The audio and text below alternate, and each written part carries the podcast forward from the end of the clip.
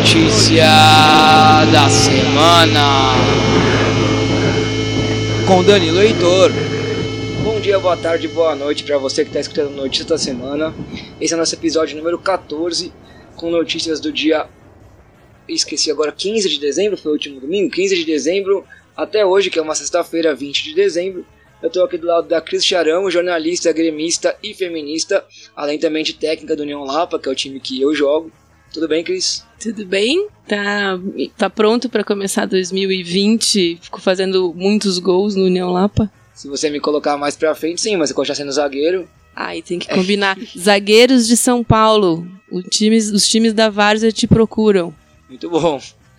É, eu resolvi mudar um pouco a estrutura do programa, então agora não tem mais as notícias relacionadas ao último episódio. Ao invés disso, agora tem um momento como vai você. Então, Cris, como vai você? Como é que foi essa semana? O que, que tá no seu peito para colocar para fora aí? Cara, eu tô esperando 2019 acabar, na verdade. Acho que é isso, assim, né? Foi um ano um pouco. Um ano que valeu por 10, 20, 30 talvez. Então tô assim, meio que dizendo: nossa, consegui, chegamos até aqui. Faltam só mais duas semanas. Vamos lá, pessoal. 2020 tá aí pra gente, sei lá, fazer uma mudancinha, quem sabe? É, chega o carnaval, mas não chega o fim do ano, né? Eu também, a escola terminou essa semana finalmente. Hoje foi o primeiro dia que eu falei, nossa, estou de férias. Que coisa linda, né? Férias que vão durar um pouco mais, porque eu tenho um recesso de uma semana, depois férias de um mês. É uma das poucas vantagens de ser professor nesse país. Então, Acho que é isso. É isso, vamos terminar 2019 logo, né? Vamos ver quais são as. Ainda bem assim, a gente vai falar das notícias dessa semana, mas ainda tem mais duas semanas para 2019 nos surpreender, né? É, se tudo der certo, vai ter mais um episódio ainda diretamente da praia. Vamos ver se dá certo. No... Na última semana eu consegui fazer o último notícia da semana do ano. Bom, então agora depois da vinheta a gente entra direto no episódio dessa semana número 14. Episódio 14 com Cris Charão como de costume, convidado ou a convidada, começa, Cris, o que, que você quer trazer primeiro pra gente? Hoje eu vou trazer um episódio de sincericídio aqui do nosso é, ministro, é, ministro da Fazenda, né? Paulo Guedes? Paulo Guedes. Paulo Guedes disse o seguinte: não olhe para nós procurando o fim da desigualdade social, diz Guedes. Eu acho que ele nem precisava dizer, né? Na verdade, a gente não sei quem é que está olhando pro Paulo Guedes, pro Bolsonaro, né, e sua trupe atrás de, do fim da desigualdade social. Se tiver alguém aí, é, entre em contato. Quem sabe a gente pode arranjar, sei lá, um fardinho de alfafa. eu, eu confesso que eu vi essa manchete, mas não abri a notícia porque eu tenho muita preguiça das declarações desses ministros. É, ou elas são é, fantasiosas, ou elas são para chamar atenção. Eu sempre acho que é alguma coisa para tirar nosso foco do que tá acontecendo de verdade. Eu tenho muita preguiça. E é, é, o que você falou, eu nunca esperava que este governo fosse acabar com a desigualdade social. Eles nunca prometeram isso.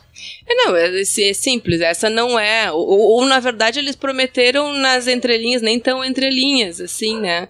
Porque quando tu quer acabar com a aposentadoria, para as pessoas morrerem trabalhando, quando tu nitidamente tem uma política de extermínio né, da população pobre, preta, periférica, indígena, é, quilombola, né? É, na verdade, você está querendo acabar com a desigualdade social fazendo assim, matando, matando quem está na parte de baixo, né?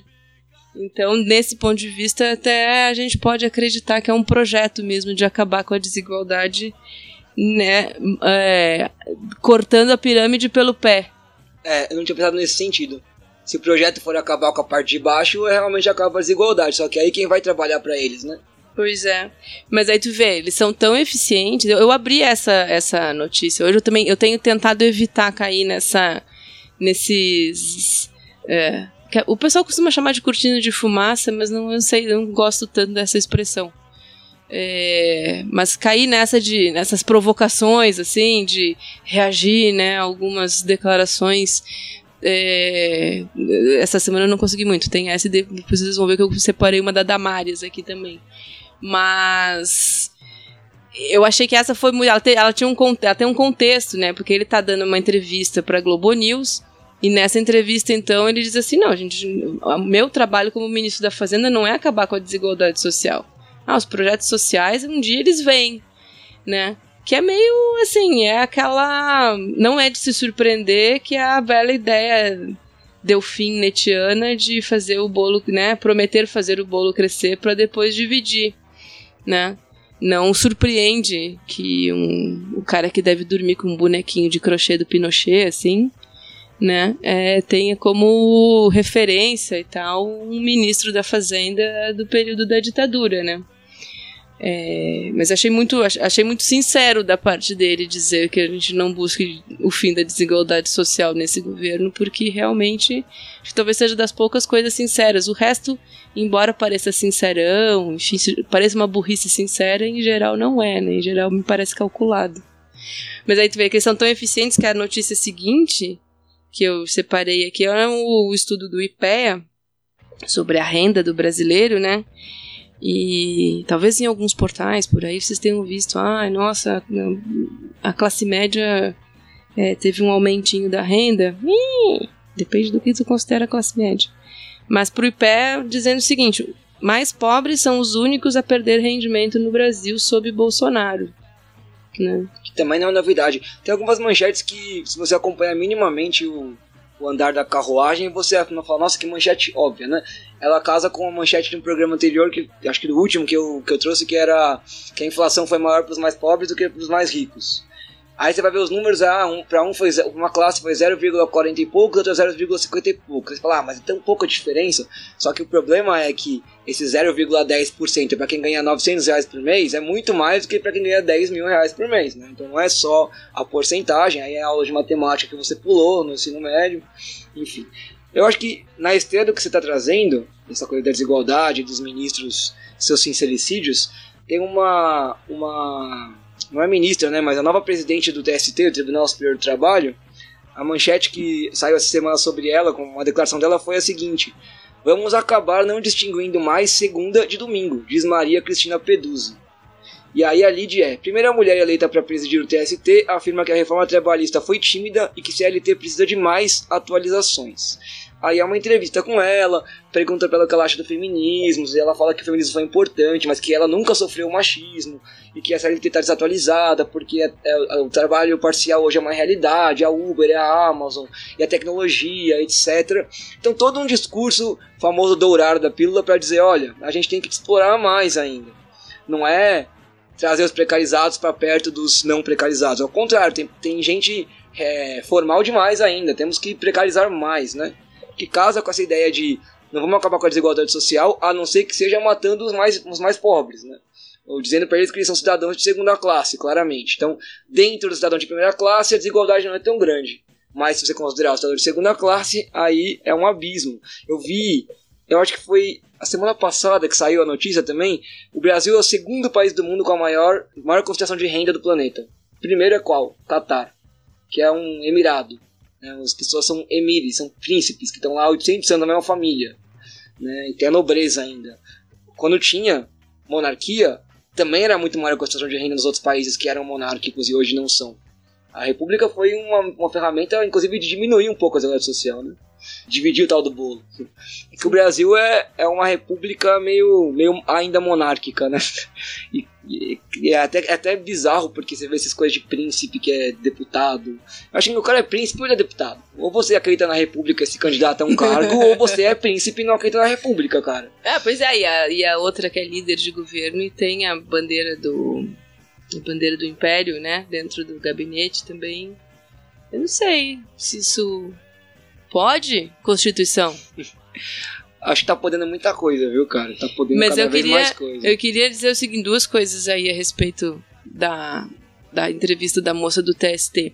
A primeira é que a boa notícia, que já que a gente não vai ter mais a diferença entre domingo e segunda, é que a bad de domingo vai ser permanente, né? Todos os dias vai ser aquele dia da bad de domingo, que amanhã eu vou trabalhar e o mundo acabou, enfim, eu não sei. As minhas bads de domingo são tristes, assim, faz tempo, desde os oito anos de idade, mais ou menos, quando eu entrei naquela crise de vou morrer, né? Um dia. Todo, todo domingo é uma bad, assim, então. acho que é interessante a gente passar a vida inteira na bad, acho que é um projeto, né? É, vamos nivelar por baixo, né? Por que não? Uhum. E aí, já que você tá falando da bad de domingo e não diferenciar domingo de segunda, uma outra notícia envolvendo o trabalho também que saiu essa semana, uma matéria, na verdade, muito boa do, do repórter chamado Renato Jaquitas, ou Jaquitas, não sei como fala o nome dele, saiu dia 15, bem no domingo passado. 12 horas por dia, 7 dias por semana, 936 reais. Como é pedalar fazendo entregas por aplicativo? E aí ele foi entrevistar várias pessoas que trabalham entregando coisas de bicicleta para ver como é que funcionava esse trabalho. E as pessoas trabalham de segunda a segunda e 12 horas por semana. Eu comentei também isso, não sei se foi eu que comentei, o convidado, que eu nem lembro qual episódio foi. Esse trabalho de aplicativo, ele tá numa fase pré. É, tá numa fase início da Revolução Industrial. Que não tem nenhuma lei, nenhuma regulamentação, nem tem nada. Então trabalha todo mundo, trabalha quantas horas der, e enfim. Inclusive, teve um, uma, uma notícia também passada que dizia que uma juíza condenou a Log, tem uma que chama Log, né? A pagar, a, a reconhecer, reconhecer o vínculo traba, trabalhista, pagar multa e criar ponto de descanso e pagar extra, etc. E aí tinha uma frase que eu não esqueci até agora, que é o algoritmo é muito mais poderoso do que o relógio de ponto. Ele é muito mais, porque ele te controla de uma maneira muito mais minuciosa do que o relógio de ponto. É, não sei se foi nesse fim de semana ou no passado também, acho que alguém foi. É, acho que foi a Folha de São Paulo que fez também uma matéria com famílias que vivem de Uber. Então eram famílias assim que tem um carro. Então o pai e a mãe da família dividem o dia entre um dirige 12 horas e o outro dirige 12 horas né, é, que se tornou muito comum, ou pais e filhos, né, tem um carro e esse carro fica rodando o dia inteiro é, com para poder sustentar a família, assim, e aí é, eu lembro que a, a, abria assim com uma foto e tal dos dois, um de dia, um de noite, assim, encostado no carro e ela dizendo é, a gente não se vê mais, né? porque a hora que ele chega para deixar o carro é a hora que ela tem que sair para pegar o carro e fazer o faturamento. Então, assim, a gente está voltando, né? O, o, algoritmo, o algoritmo do século XXI jogando a gente de volta no século XIX, assim, né? É, e daqui a pouco não, daqui a pouco vai ter de repente um serviço de entrega para criança, né? Uber Kids né? Por, é, é, o próximo passo, provavelmente, porque ah, então as crianças vão fazer pequenas entregas né, no mercadinho da esquina, assim.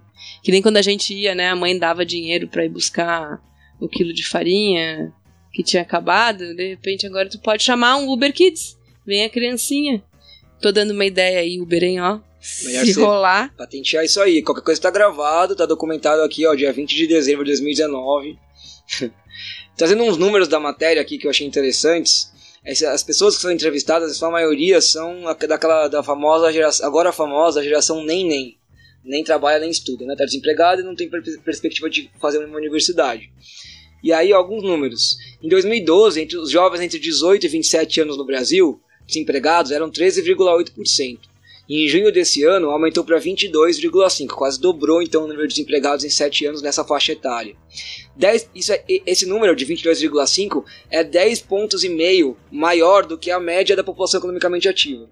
Então, na média da população economicamente ativa, a gente tem 12% de desemprego. Se você pega a fatia só de entre 18 e 27, você tem 22,5%, que é quem está entrando no mercado de trabalho, né? O salário médio mensal do entregador de bicicleta é 936 reais, isso já dizia na manchete. O valor médio por entrega é 5 reais. Eles entregam em média 10 pedidos por dia. O perfil de quem entrega: 75% tem até 27 anos e trabalham até 12 horas por dia. 59% começaram a fazer entregas porque estavam desempregados, 57% trabalham 7 dias da semana e 86% dizem que a entrega com bicicleta é a sua única fonte de renda. Faltou, pelo menos eu acho que faltou aqui uma, um, um recorte de gênero, né? É, não tem nada dizendo qual percentual dessa população é homem e é mulher. Particularmente, eu já eu vi muitos poucos até hoje entregadores mulheres. A maior parte que eu vejo são homens. É, eu imagino que ainda é um. ainda tem uma limitação, acho que. Acho, vou, dar aqui um palpitão, tá? Já que eu sou jornalista e meu meu diploma de sociologia de boteco, a gente tem duas coisas aí. Tem a questão da segurança, né? Enfim, é, mulheres é, circulando e lidando com, né, com um público desconhecido diariamente, isso de fato é muito estando na rua muito tempo, né? É, então, se podem escolher fazer alguma outra coisa, farão. Não dizendo assim que, em geral, elas vão escolher outros subempregos, né? Ou possivelmente é, trabalhar de casa porque precisam é, cuidar dos filhos ou lidar com essa com essa com as questões domésticas, né? E até porque em geral, como a gente sabe, a maior parte das mulheres mães, né, a maior parte das famílias hoje são formadas por núcleos é, liderados por mulheres ou exclusivamente é, sustentados por mulheres, né? Então acho que tem uma questão aí que é, enfim, tem um recorte de, dessa questão da violência, da, da violência de gênero, assim, colocada. E eu daria um outro palpite aqui que tem um pouco a ver com, com esse que eu falei assim, existem outras alternativas de submissão das mulheres para dentro do mercado de trabalho e inclusive elas continuam sendo até porque a gente porque como a gente ganha menos a gente continua sendo uma opção é, de contratação melhor para o mercado de trabalho do que um jovem do sexo masculino. Então, entre você contratar um jovem do sexo masculino para ser caixa de supermercado, você vai contratar uma mulher porque ela vai te custar mais barato. Né? É isso, a gente sabe disso, a gente, né, isso é então, a, o problema da contratação do, dos, dos jovens, dos homens jovens também é, acaba empurrando esse, é, esse pessoal pro, pro trabalho precário. Mas me lembrei, me lembrei de uma imagem também muito forte, acho que de uns dois meses atrás, assim, na Argentina. Era uma, uma jovem, assim, provavelmente uma mulher menos de 30 anos, e ela com o, essa mochilinha, né, mochilinha térmica ali das entregas de comida nas costas, numa bicicleta, com um bebê é, amarrado no, né, no sling, assim, no, no, canguru, né? Carregando o bebê, pedalando pelo, pelo, pelas ruas de Buenos Aires com o coisa. E, e a foto gerou uma revolta na Argentina. Vocês podem imaginar que não era porque ela estava trabalhando precariamente, mas porque como que ela passa o dia com, esse, com esta criança na rua em cima de uma bicicleta no trânsito, né? Culpabilizando a mãe para variar, né? Na reportagem do, do, que é do Estadão, não citei isso, né? São cinco entrevistados e uma é mulher. Eu vou ler o texto que ela fala porque é bem pequenininho e acho que corrobora quase tudo que você falou. Ó. Lucimeire Pérez, só no final de semana. Estudante de enfermagem, Lucimeire Pérez já foi pilota do Biquiche, bicicletas táxi ou bikixi, não sei como fala isso, bikexi, sei lá. Bicicletas táxi que circulavam pela Avenida Faria Lima na zona oeste de São Paulo, que é um lugar que talvez a exposição à violência seja um pouco menor por estar muito no holofote ali, né? E, pa é, e, passou a fazer entregas quando o serviço foi descontinuado. Uma das poucas mulheres a fazerem entregas em São Paulo trabalha aos finais de semana quando é possível faturar até 150 reais. Eu estudo e cuido da minha filha, faço entregas para me ajudar com os gastos, mas o trabalho não paga as minhas contas. Né? Então aí, uma mãe solteira, e essa parte de estudante, enquanto você falava, eu estava pensando nisso. Eu sou professor de cursinho popular há 11 anos, e dos 11 anos que eu dou aula, as minhas turmas sempre foram de 60% a 70% feminino. E eu sempre pensei, onde estão os moleques da cidade? E eles estão aí, trabalhando precarizado. Que tem mais, e aí entra mais uma questão também, né? Que, dentro dessa coisa, que vem de uma cultura machista, eu acho Acho não, tenho certeza. É, esses trabalhos são trabalhos muito perigosos. Além da violência de gênero, são perigosos uma violência de morte. O trânsito é muito violento, né? Então, motoboy e entregador de bicicleta quase sempre são homens. Se você pegar e aí você casa esse dado com o dado da mortalidade nessa faixa etária entre homens e mulheres, e a de homens, eu não lembro mais agora o dado exato, porque eu já usei isso em aula, mas faz tempo, né? Mas era coisa assim, duas, duas, duas vezes e meia maior a mortalidade de homens nessa faixa etária do que de mulheres. E aí você vai construindo um, um quadro completo, mais completo da coisa, né? Uhum. E aí, não querendo defender o governo, mas é, longe de querer defender o governo, de, ou, ou qualquer governo, mas eu não acho que nenhum desses governos é capaz de dar conta de uma realidade social tão complexa. Não acho que é possível com medidas governamentais, você resolver tantas questões ao mesmo tempo. É muito. É, a macropolítica não dá conta desse olhar. Mesmo que ela queira. Mesmo que você tenha propostas, ela não dá conta desse olhar tão atravessado. E sem uma micropolítica, eu acho muito difícil que qualquer uma dessas situações é, venha a se transformar.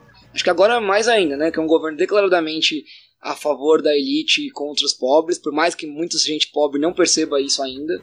Mas é, acho que no geral, mesmo pegando os governos progressistas que a gente teve antes desse, é, muitas dessas questões continuaram é, acontecendo. Claro que elas diminuíram, né? Claro que a gente teve uma, um crescimento, acho que inclusive na questão das mães é muito importante, né? Muitas mães passaram a ter não só renda com a moradia, com Minha Casa Minha Vida, a gente pode questionar Minha Casa Minha Vida, o modelo dele, mas é um fato.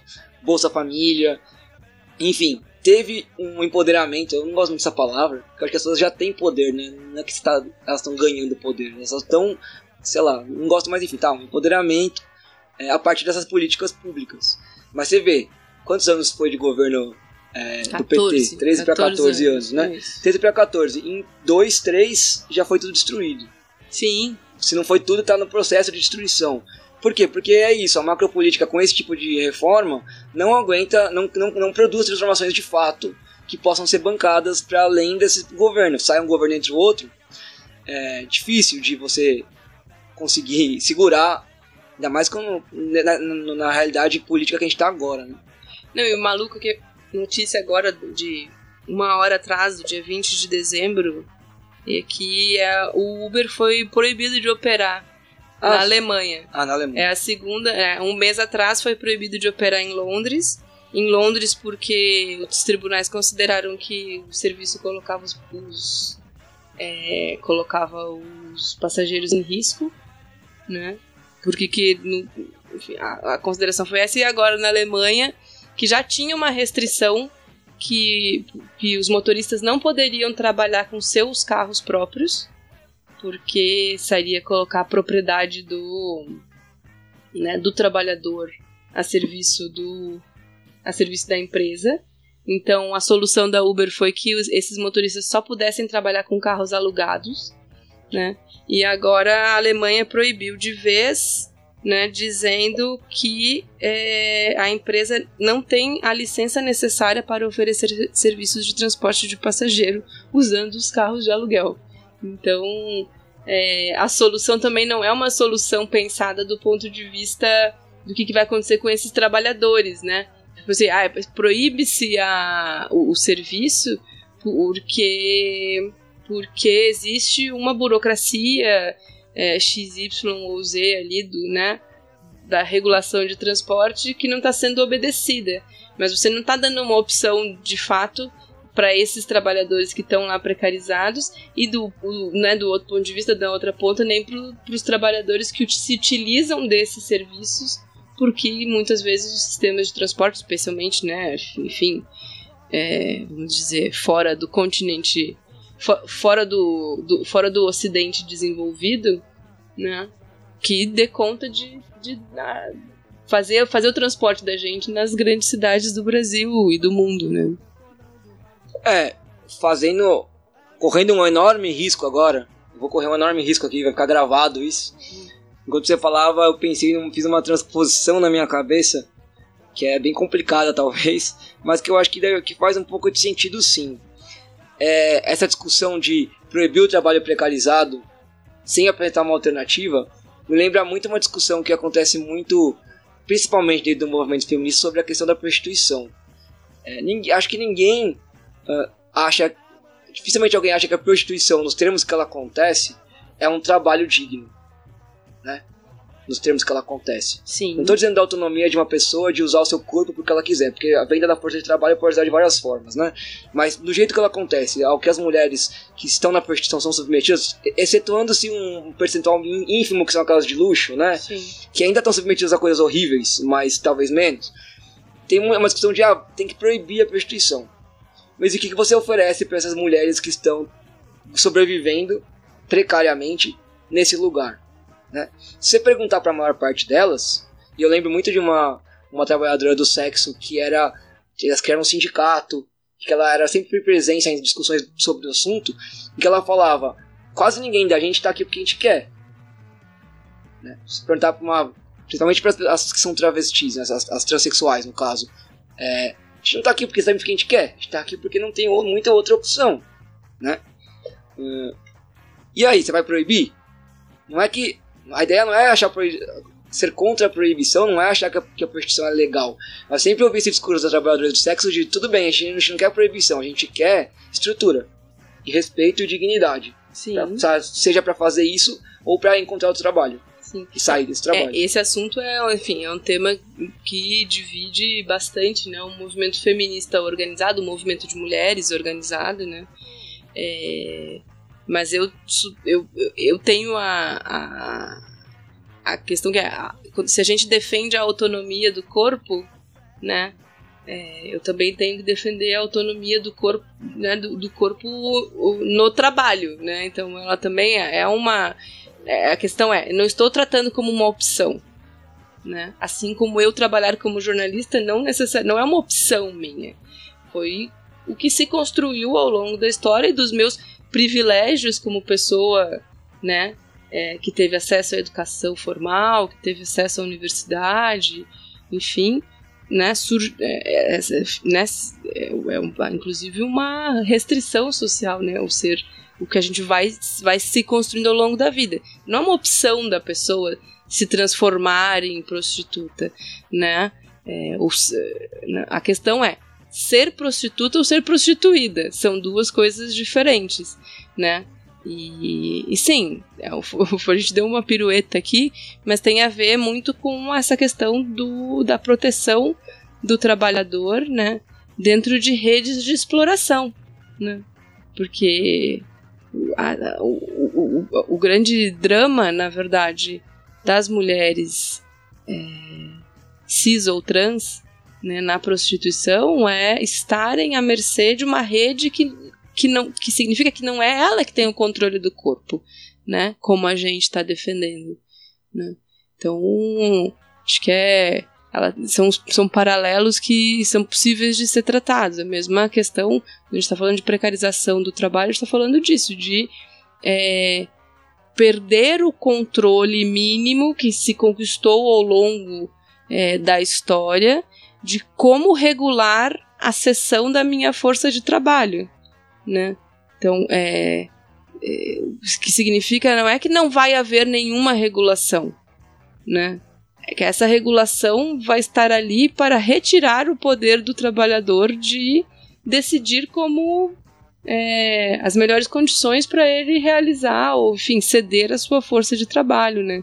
Então, essa, para mim, são duas, são duas questões que podem ser colocadas aí próximas. É, eu, eu, eu falei que ia correr um risco por, causa, por conta disso, né? Claro que o debate sobre prostituição envolve muito, muito mais questões do que apenas a precarização do trabalho.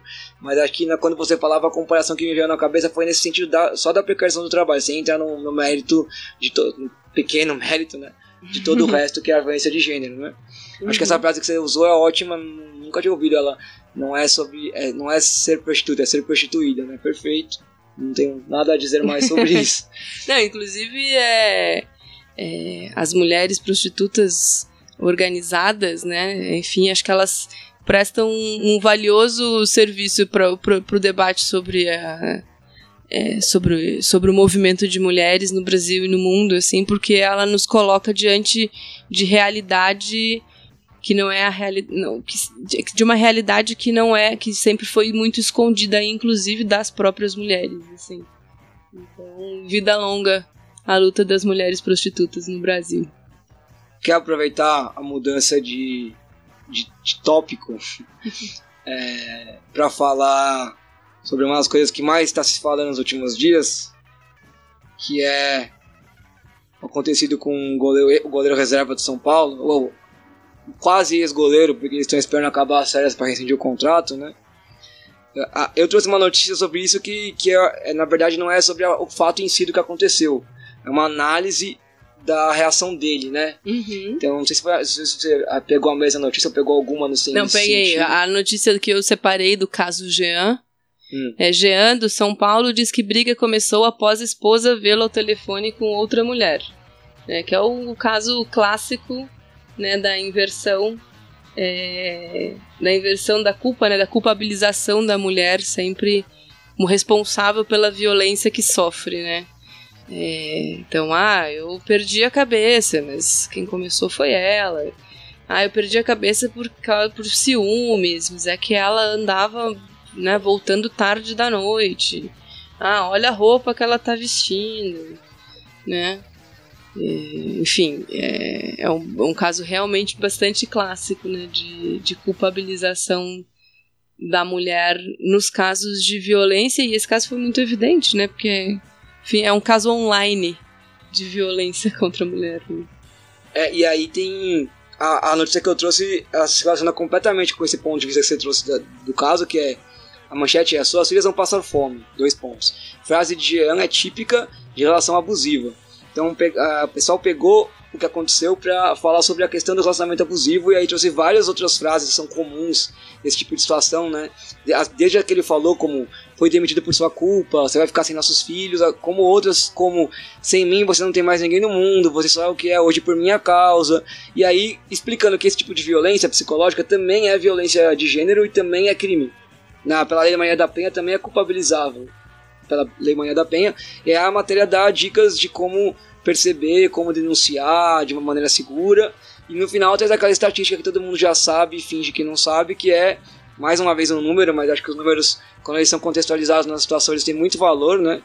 Que é, por dia, mais de 600 mulheres sofrem violência doméstica em todo o país.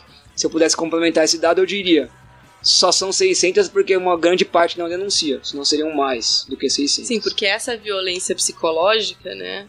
Essa violência psicológica, ela não é tão registrada e, e eu diria que ela não é muitas vezes sequer percebida, né?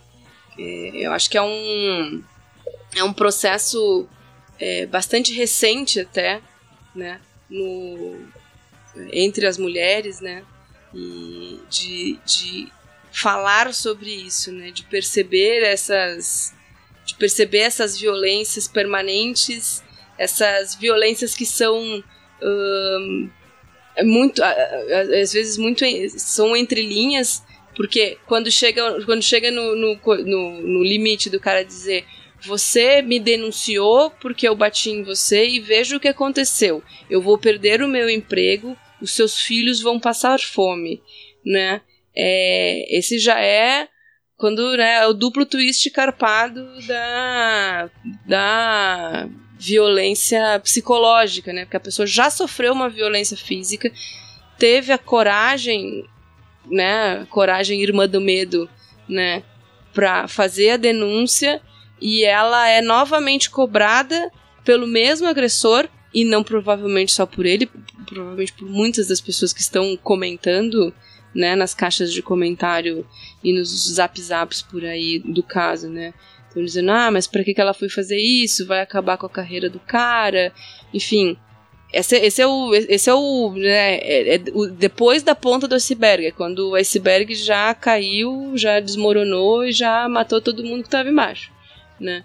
Mas lá embaixo, embaixo da água, né, a gente passa por muitas situações de violência é, desse tipo, violências psicológicas, violências, é, relacionamentos é, abusivos. E lembrando que relacionamento abusivo não necessariamente é só do seu companheiro, namorado, marido, enfim, o seu irmão pode ter um relacionamento abusivo com você, o seu pai pode ter um relacionamento abusivo com você, o seu chefe pode ter um relacionamento abusivo com você, porque o abuso é, não é, ele não está vinculado à ideia é, de relacionamento amoroso.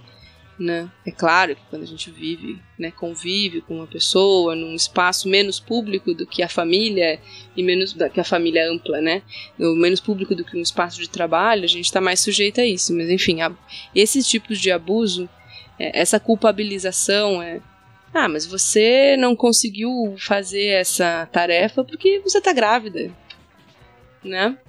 Ah, mas você. Como assim? É, você quer. Uh, quer estudar fora?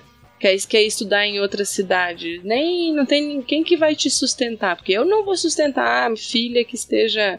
Né, né? Tudo isso são é, situações, é, são discursos, né? Que fazem com que as mulheres estejam sempre subjugadas à vontade de um homem, que pode ser, de novo, repito, o chefe, o irmão, o pai, o namorado, o marido, né? Enfim, é, acho que é, é bastante. É um, é um assunto muito, muito complicado. É, toda vez que a gente vê essas situações de violência de mulheres contra mulheres envolvendo homens famosos, né? A gente lida com essa exposição, assim, acho que é bom a gente lidar com isso. Acho que é importante a gente jogar, tem que jogar a merda no ventilador mesmo, assim. É, a exposição do abusador nesse, nesse sentido, é, ela é importante. Por outro lado, queria lembrar que como jornalista, inclusive, que nos últimos, você percebeu que nos últimos tempos explodiu as notícias de feminicídio, né, nos, nos, nos jornais, enfim, especialmente nos, nesses programas é, jornalísticos sensacionalistas, enfim, policialescos e tal, é uma história atrás da outra, uma história atrás da outra. Então, não é que a gente não, não deva denunciar e registrar e colocar isso tudo, mas é, no momento em que isso passa a ser normalizado, né, tratado como bem comum. Esses dias eu ouvi, eu sou jornalista, enfim, ouvi de colegas assim, ah, mas por que, que a gente vai dar mais esse tiroteio nos Estados Unidos? Tiroteio nos Estados Unidos acontece todos os dias. Então, a gente talvez chegue no momento em que. Por que, que a gente vai falar de mais esse feminicídio? Porque Feminicídio acontece todo dia, né? Acho que a gente tem que ficar atento a isso e atento às as narrativas que colocam sempre o cara como um monstro, como um desequilibrado, enfim. Nesse caso, acho que a gente tá bem, porque é, ele fez esse favor, né? Cometeu o sincericídio ali. É, nossa, você me, você me passou muitas coisas na minha cabeça quando você falava. É, nem sei qual delas eu quero falar primeiro. Acho que uma coisa importante que, que me passou na cabeça quando você falava é a questão. Uma questão é, eu vou dar um. Não chega a ser um duplo twist carpado, mas é um gancho aí pra mim tá fazendo sentido agora. Se não fizer pra você, você avisa. Ainda na, na parte polêmicas do esporte, né? Eu vou falar de mais de uma notícia ao mesmo tempo. Essa semana saíram algumas coisas bizarras, aconteceram algumas coisas bizarras. Da primeiro que na Espanha um jogo do Raio Valecano, que é um time com uma torcida abertamente antifascista, o time começou a chamar um jogador do time adversário de nazista, que é um jogador que quase foi condenado pelo Raio Valecano, e o jogo foi parado. A partida foi parada e suspensa por conta das ofensas ao jogador chamando ele de nazista. Se criou uma, toda uma polêmica de por que, que quando tem grito de quando tem racismo, ou machismo, ou homofobia, o jogo não para, mas quando você acusa um cara que tem declaradamente dado apoio a um exército fascista ucraniano, de chamar ele de nazista, você para o jogo. Junto a isso, no Brasil, teve dois casos de bandeiras antifascistas que foram retiradas, né? Uma no tênis de mesa e uma no jogo, não sei se foi no jogo, jogo de basquete, acho que do Botafogo. Sim. Né? E, então é isso. É, você começa, esses pequenos sinais mostram pra gente que, que valores que a sociedade endossa de fato e quais que ela condena de fato, né? Uma coisa é condenar no discurso, que é o que a FIFA faz, de condenar o racismo, outra coisa é condenar na prática. Quando você dá uma demonstração de que quando é uma ofensa ao nazi, eh, relacionada ao nazismo, você para o jogo, quando é com racismo você não para. Ou até multa a vítima, como é, é o caso do Tyson, exatamente. né? Exatamente. Você deixa claro. E aí eu queria fazer uma comparação com algo muito ruim que aconteceu no último sábado no jogo do União Lapa, né? União Lapa, para você que está ouvindo e não sabe disso ainda, porque eu já falei mil vezes, é um time de futebol de várzea de São Paulo, que é um time misto, jogam homens e mulheres juntos, de várias idades, várias, várias orientações sexuais. Nossa técnica é a Cris, tá aqui do meu lado. Enfim, é um, um time que preza pela diversidade. Sempre é uma dificuldade jogar contra times totalmente masculinos, porque eles veem mulheres em campo e não sabem reagir direito. Cada um reage de um jeito, alguns são de boa, outros não. O último jogo estava acontecendo numa boa, tranquilamente, até um momento em que uma das nossas jogadoras sofreu uma falta mais violenta de um, um jogador adversário. E ela levantou, quase, quase com muita raiva, caminhou até o goleiro e falou. E a gente achou que ela tinha se machucado. Ela falou: Não, não machucou. O problema é que esse cara tá falando um monte de coisa pra mim. O que, que nós, enquanto time misto, fizemos? E é isso que se espera que as autoridades do futebol profissional façam. A gente parou o jogo. O jogo parou. Pegamos a bola na mão e vamos lá questionar o cara como é que ele vem jogar num campo, que é o nosso campo, com o nosso time, e faz o que ele fez. E o que ele fez? Falou que ela não devia estar ali, que ficava dando dicas para ela de como marcar e como tocar a bola, como se ela não soubesse jogar. Pegou, pegou na, cintura, na cintura dela, falou que ia contratar ela para jogar no time dele. Enfim, né? Clássicos do assédio, da violência de gênero. A gente parou o jogo, é, não, não aconteceu uma briga, é, porque também não era nossa intenção acontecer uma briga física, mas aconteceu uma discussão bem séria e o jogo acabou ali, independente de placar. E os caras do time deles ficaram por. Os caras que tinham a cabeça minimamente no lugar ficaram por 15 minutos pedindo desculpa. E é engraçado que homem, quando pede desculpa, consegue ser, piorar a situação, né? Porque o cara não consegue perceber a merda que ele tá fazendo, ele piora. Então o cara vai lá, o cara que fez a merda não pediu desculpa, não arredou o pé, e a gente não, ele saiu fora assim, mano. Ele chegou ao ponto de falar pra gente, ele lá não tinha nem que tá aqui. Aí a gente falou, se você acha que ela não tinha que tá aqui, quem não tinha que tá aqui é você. Isso aí deixamos ele largamos ele falando sozinho. Mas aí os caras, não, as meninas jogam super bem, jogam até melhor que homem. né? Então os caras não conseguem entender que. Não conseguem colocar no mesmo lugar de. de jogam. Que tem que ser melhor que alguém ou pior que alguém? Não pode ser. As meninas jogam. Ponto. Não importa ser melhor, ser pior, elas jogam. A gente não. Quando são os caras, a gente não fica selecionando pelo gênero. A gente coloca o cara para jogar na lateral direita porque ele joga de lateral direito, não porque ele é homem ou mulher.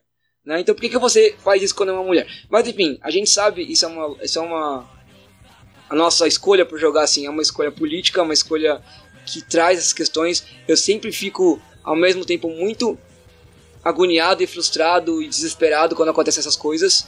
E por outro lado, muito feliz de ter mulheres no nosso time que estão afim de comprar essa, essa briga. Mas eu vou dizer pra você, Cris, que eu me sinto um pouco culpado também. Porque eu não tô sofrendo isso diretamente. E é muito difícil, é, é muito diferente, né? E eu só posso ficar feliz que as meninas continuem vindo jogar. E eu entenderia perfeitamente se um dia elas falarem: não queremos mais.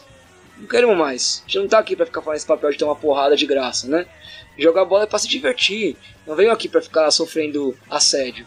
Sim. Né? É, é, não é, é não é uma, não é uma coisa simples para as mulheres é, e é muito compreensível até que cada vez mais a gente vê isso, né? Um, e aí, sim, uma questão de nicho, gente. Vamos lá, de novo, né? O feminismo precisa reconhecer que as situações também estão delimitadas pelas questões de raça e de, e de classe, né? Então, nós que somos mulheres majoritariamente brancas, majoritariamente privilegiadas do ponto de vista não necessariamente de renda, mas de ter tido é, acesso à educação, enfim, é, a gente está sempre a gente chega num momento em quando você percebe o nível de opressão, né? E quando a gente diz o nível de opressão, ele não é só você perder o emprego porque engravidou, ou você apanhar do marido porque questionou que queria voltar ou não queria voltar para o Brasil nas férias, que parece que foi essa a motivação da, da pancadaria do Jean, né, uh, com, a, com a mulher. É, esse é um nível, é, são opressões como essa, eu estar em campo e o cara chegar do meu lado e dizer o seu lugar não é aqui, né?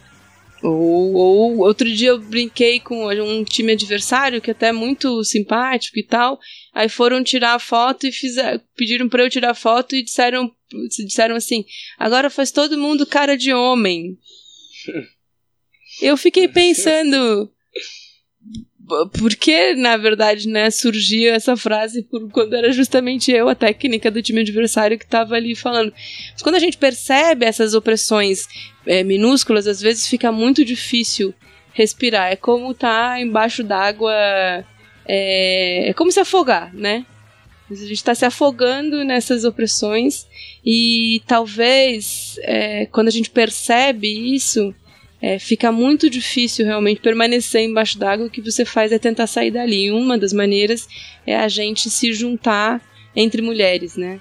Fazer é, bares só com mulheres, baladas só com mulheres. É, vou pegar o Uber e chamo uma motorista mulher porque eu prefiro estar com mulher do que homens. É, vou montar um time de futebol e tô lá é, me, me, me me colocando só entre mulheres. É, é, é, é uma, é uma opção é, válida e muito compreensível. Por outro lado, eu acho que a gente. E aí, falando até da minha é, experiência de seis meses agora, né? lá no, no União Lapa, é muito importante quando a gente quebra esse lugar de, de uh, querer falar de feminismos só para as mulheres. Eu preciso que os homens também entendam e também vivenciem o que é, é a, vivenciem o que é a nossa luta. Eu não quero que os homens lutem por mim, né? Eles que lutem, né? mas eu preciso que os homens percebam e vejam qual é o tamanho do nossa, da nossa luta diária, né? E, e eu diria que a nossa vivência é, no União Lapa, é, ela é educativa para todo mundo, inclusive para um babaca que acha que o espaço do campo de futebol também é um espaço de assédio. Mas aí agora, já que a gente entrou nesse assunto, eu vou juntar duas coisinhas bem rápidas aqui. Eu prometo que eu vou falar um minuto da Damares. Fica à vontade tá? de falar quanto tempo você quiser. A Damares deu uma entrevista longa para a BBC Brasil. É, ela que foi considerada numa pesquisa a ministra mais bem avaliada né, do governo Biruliro então a BBC foi ouvi-la, enfim. E eu não consegui ler tudo porque eu também tenho evitado, né? Tenho sido o Jaiminho das notícias. Assim, prefiro evitar a fadiga. Mas a, o título é muito revelador, né? Ela diz, o título é assim: Damares Alves, dois pontos. Tem mulher mais empoderada no Brasil do que eu? Espelho, espelho meu. E eu fiquei pensando nessa na noção de empoderamento, assim, porque é, você falou antes que você não gosta muito dessa palavra, né? Eu também tenho tido algum problema com ele, assim. Consultando rapidamente as coleguinhas de Twitter, assim, rápido a gente percebeu que já existiu uma uma apropriação assim dos mercados, né, dessa palavra. Então, empoderada hoje, como disse uma amiga minha, é a mulher que consegue sair da reunião sem manchar o batom, assim, sabe? Ou com, que vai para uma reunião de trabalho com um batom vermelho né? Da marca tal, né? Que empodera mulheres. Então, é, tem uma questão aí dessa apropriação. Por outro lado, eu não posso dizer da Damares que ela não seja realmente empoderada, porque o que ela mais tem é poder. Ela é ministra, né? Num país onde o executivo tem um peso gigantesco. É, ela é ministra de 200 pastas que foram fundidas, né? Que estão lá embaixo dela, enfim. É, é, a questão das mulheres, dos negros, é, dos indígenas, das crianças, dos direitos humanos, enfim, tá tudo, né, embaixo de, do, do sovaco fedendo a Bíblia dela. E, e isso. É, não, então não posso dizer que ela não, não seja uma mulher empoderada, ela tem muito poder.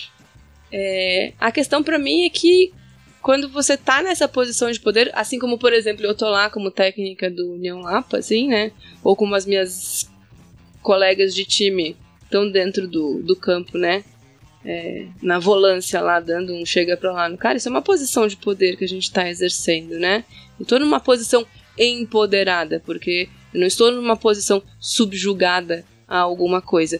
Por outro lado, se eu uso essa posição para repetir padrões masculinos, né? Que é o que a Damares faz, né?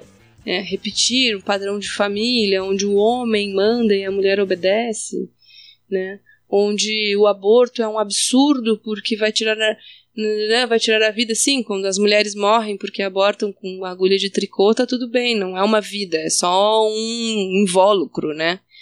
Então, é, se ela usa essa posição de poder dela para ser para repetir é, o mundo machista, misógino em que a gente vive, ela não é uma mulher empoderada, ela é uma mulher com poderes. É diferente. Já a nossa querida minha xará Cristina Kirchner, hoje, dia 20 à tarde, ela como ela é presidente do Senado ainda, porque ela foi eleita vice-presidente, mas como são eleições separadas, ela ainda tem o um mandato de senadora. Então ela segue senadora, né? O cargo de vice-presidente é só um cargo executivo, de fato. E ela é presidente do Senado. Então hoje ela presidindo a a sessão um deputado, deputado, senador, né? Senador José Mayans, da, do bloco Frente de Todos, se repetiu, se referia a ela a todo momento como presidente. E ela corrigia, presidenta. E ele falava, não, porque presidente, e ela, presidenta. Até que lá pelas tantas, ela parou a sessão e esclareceu: não, o correto é se referir a mim como presidenta. E o senador Mayans respondeu dizendo: Ah, me desculpe, mas é que as palavras não têm sexo. E a presidenta Cristina Kirchner respondeu então: Isso é o que dizem os machistas. Né? Então veja, quando a gente está num lugar de poder, é, apesar de sermos mulheres, porque é assim que, a, que o mundo né, nos vê, é, a minha função tem que ser essa, né? tem que ser corrigir, tem que ser enfrentar. É, não, é um, não é uma coisa fácil, nem não, e não é uma coisa que a gente tem que cobrar também de todas as mulheres fazerem. Mas acho que é importante a gente pontuar a diferença entre quem está no poder para como mulher para repetir padrões machistas e misóginos e quem está no poder para tentar mudá-los assim. Né? É, isso me lembra muito uma coisa que já apareceu aqui no, no programa também, no, no podcast, que é um exemplo, sempre, sempre a gente fala sobre representatividade de gênero, de raça, sempre surge esse exemplo que é o da Margaret Thatcher, né? Ela era uma mulher, uma primeira, primeira chefe, primeira primeira-ministra mulher da Inglaterra, se eu não me engano. É, mas e aí? Ela, o que ela promoveu enquanto, enquanto, enquanto primeira-ministra da Inglaterra foi um aprofundamento da desigualdade social que afeta principalmente mulheres da classe trabalhadora. Né? Se a classe trabalhadora é afetada como um todo, as mulheres da classe trabalhadora são as que mais são afetadas porque são elas que bancam a classe trabalhadora no, das, no final das contas, né? E aí, me lembro também que uma vez eu li uma notícia sobre a Indonésia. A Indonésia é um dos países que tem a, a, legislação mais retrógrada para mulheres no mundo. E apesar de ser um dos países que tem uma das legislações mais retrógradas do mundo, no começo deste século, 2001 a 2004, a presidenta da Indonésia era uma mulher. E o que ela fez enquanto presidenta foi continuar a legislação do mesmo jeito. Né? Então é isso. Se ela ocupa um lugar de poder, se ela é poderosa, mas ela usa esse poder de uma maneira conservadora, não está funcionando muito. Né? Essa representatividade vai até a página 2, porque ela representa o gênero feminino, representa as mulheres, mas também representa a desigualdade, a violência, as leis autoritárias, as leis que agridem mulheres, enfim. Então me lembrou desse caso dessa presidenta da Indonésia. É, se alguém tiver curiosidade também de ver esses, como a gente está num lugar de poder a gente usa isso para mudar estruturas. É, essa semana a, a Turquia é, tem, enfim, permanece né, em, o, o, tempo inteiro com protestos, enfim, sob um, uma ditadura na prática, né, do, do presidente Erdogan, enfim, mas ela é um dos países é, de maioria muçulmana, né, que ainda se mantém razoavelmente lei, né, e enfim, mas mesmo assim, é, a, a, posição das mulheres, né, na Turquia não é das mais simples. E dias atrás, numa das, num dos protestos, as mulheres uh, tur turcas marcaram aquela coreografia e a música das mulheres chilenas do estado do estado violador. Elas marcaram de fazer isso, a polícia foi lá e dispersou essa essa o protesto. O que, que, que as deputadas mulheres do Congresso da Turquia fizeram? Quando começou a sessão no dia seguinte, elas cantaram a música dentro do Congresso, né? É, e dizendo, nós temos imunidade para isso, então a gente vai fazer isso, né? Então, é... Usando esse poder pra, de uma outra maneira, né? Você me lembrou também uma outra notícia que saiu esses dias, que tem a ver com gênero também, mas com poder, já que a gente está falando desses dois tópicos entrelaçados. Uma declaração do Barack Obama, não sei se você chegou a ver. Barack Sobre as mulheres. É, Barack Obama, dois pontos. Se as mulheres governassem todos os países, o mundo seria melhor. Vou repetir que eu, enquanto anarquista, não sou fã de muito de governos. Acho que as mulheres é, podem promover revoluções sem governos, como acontece no, no, nas mulheres curdas, né? Que acho que é o exemplo atual mais, mais é, falado. Uh, mas tem muitos outros exemplos, né? Dentro do MST as mulheres são fortes pra caramba, dentro do, dentro do MTST, no movimento zapatista, enfim. Mas acho muito interessante que um, uma pessoa, um homem, que esteve no lugar de maior poder do planeta, que é o de presidente dos Estados Unidos, não faz muito tempo, tenha dito que se as mulheres fossem presidentes de todos os países do mundo, o mundo seria melhor. Por outro lado, é um pouco claro que essa, essa fala dele tá dentro de uma corrida presidencial norte-americana, em que a candidata do Partido Democrata mais forte para a presidência é uma mulher, que eu não lembro o nome dela Elizabeth agora. Warren. Isso, eu ia falar Nancy Pelosi, mas Nancy Pelosi é a líder do, é a líder do, do, líder da Câmara. da né? Câmara, isso. Elizabeth? Elizabeth Warren. Então, então é óbvio que tem uma dentro ele, ele tá usando o cacife o, o, o peso político que ele tem para referendar uma pessoa do partido dele numa corrida específica partidária dentro dos Estados Unidos. Mas eu acho que não deixa de ter importância você ler uma notícia com um cara mais importante do planeta dizendo que se o mundo fosse guardado por mulheres seria melhor. Não, e aí, dizendo só pra continuar, só pra terminar as notícias da semana de, em relação a gênero, né? é, saiu o, é, dia 17 agora, né? O, o, o Fórum Econômico Mundial, né? Anualmente solta um ranking, um relatório, na verdade, sobre, o, sobre igualdade de gênero, né? E segundo este relatório, é, no passo em que a gente está combatendo a, igua- a desigualdade de gênero no mundo, a gente ainda leva um século para tentar chegar perto de fechar o, a brecha aí entre homens e mulheres, né? Isso falando apenas economicamente, né?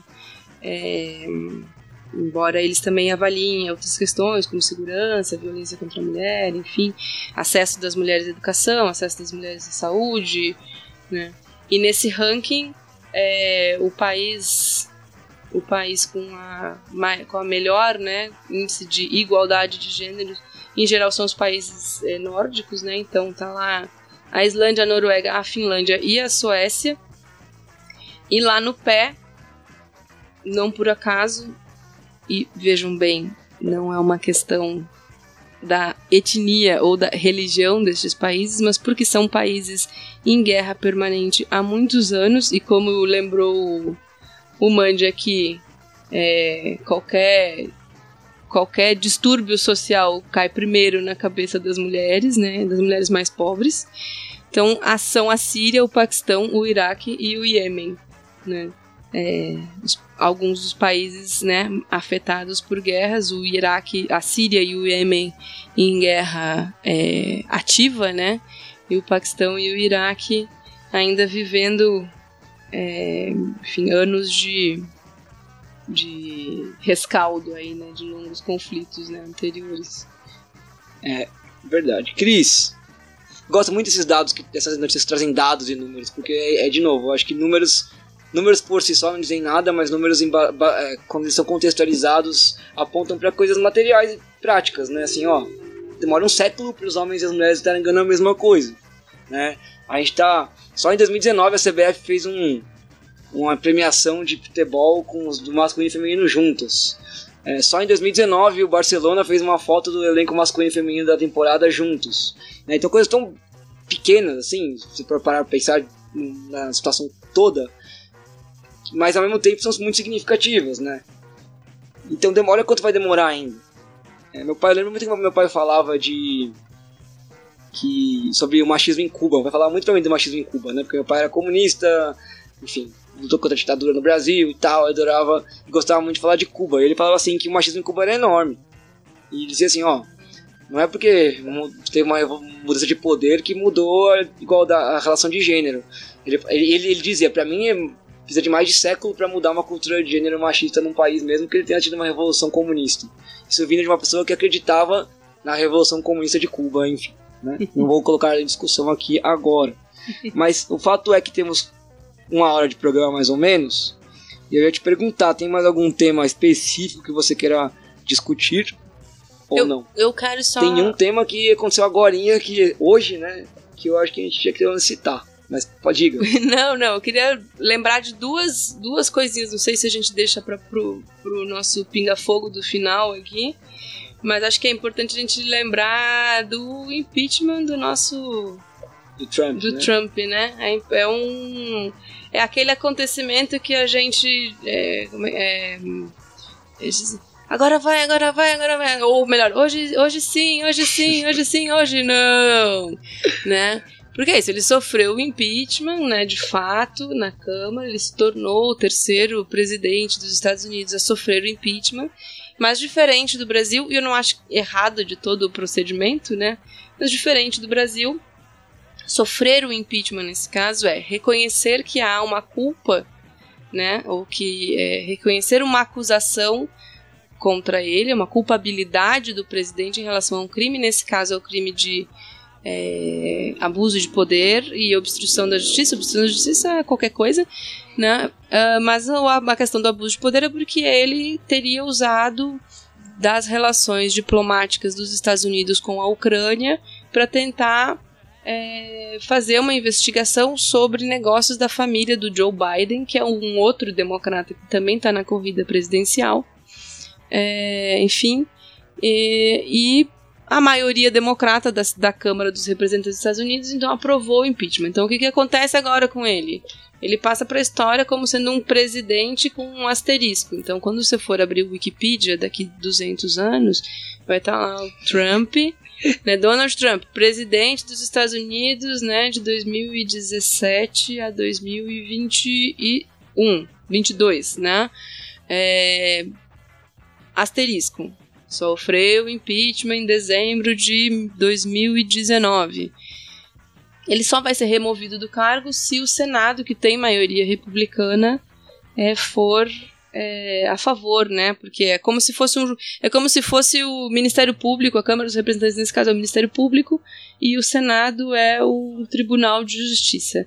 Então agora ah, o Ministério Público aceitou a acusação, né? É, então ele sofre o impeachment, né? Com o, o empecegamento, ele está lá marcado, né? Por isso, mas ele só vai ser afastado do cargo se o Senado aprovar. É muito provável que não aprove pela maioria pela maioria republicana do Senado. Mas enfim, tá lá o homem marcado, esbravejando, fazendo, né, gritando caça às bruxas, né? E o que a gente também tem é isso, o próximo ano é um ano eleitoral nos Estados Unidos e deve ser bastante marcado. Porém, quando eu estava vindo para cá agora, me aparece um, um tweet aqui contando que uma das principais revistas evangélicas dos Estados Unidos que chama Christian Report, uma coisa assim.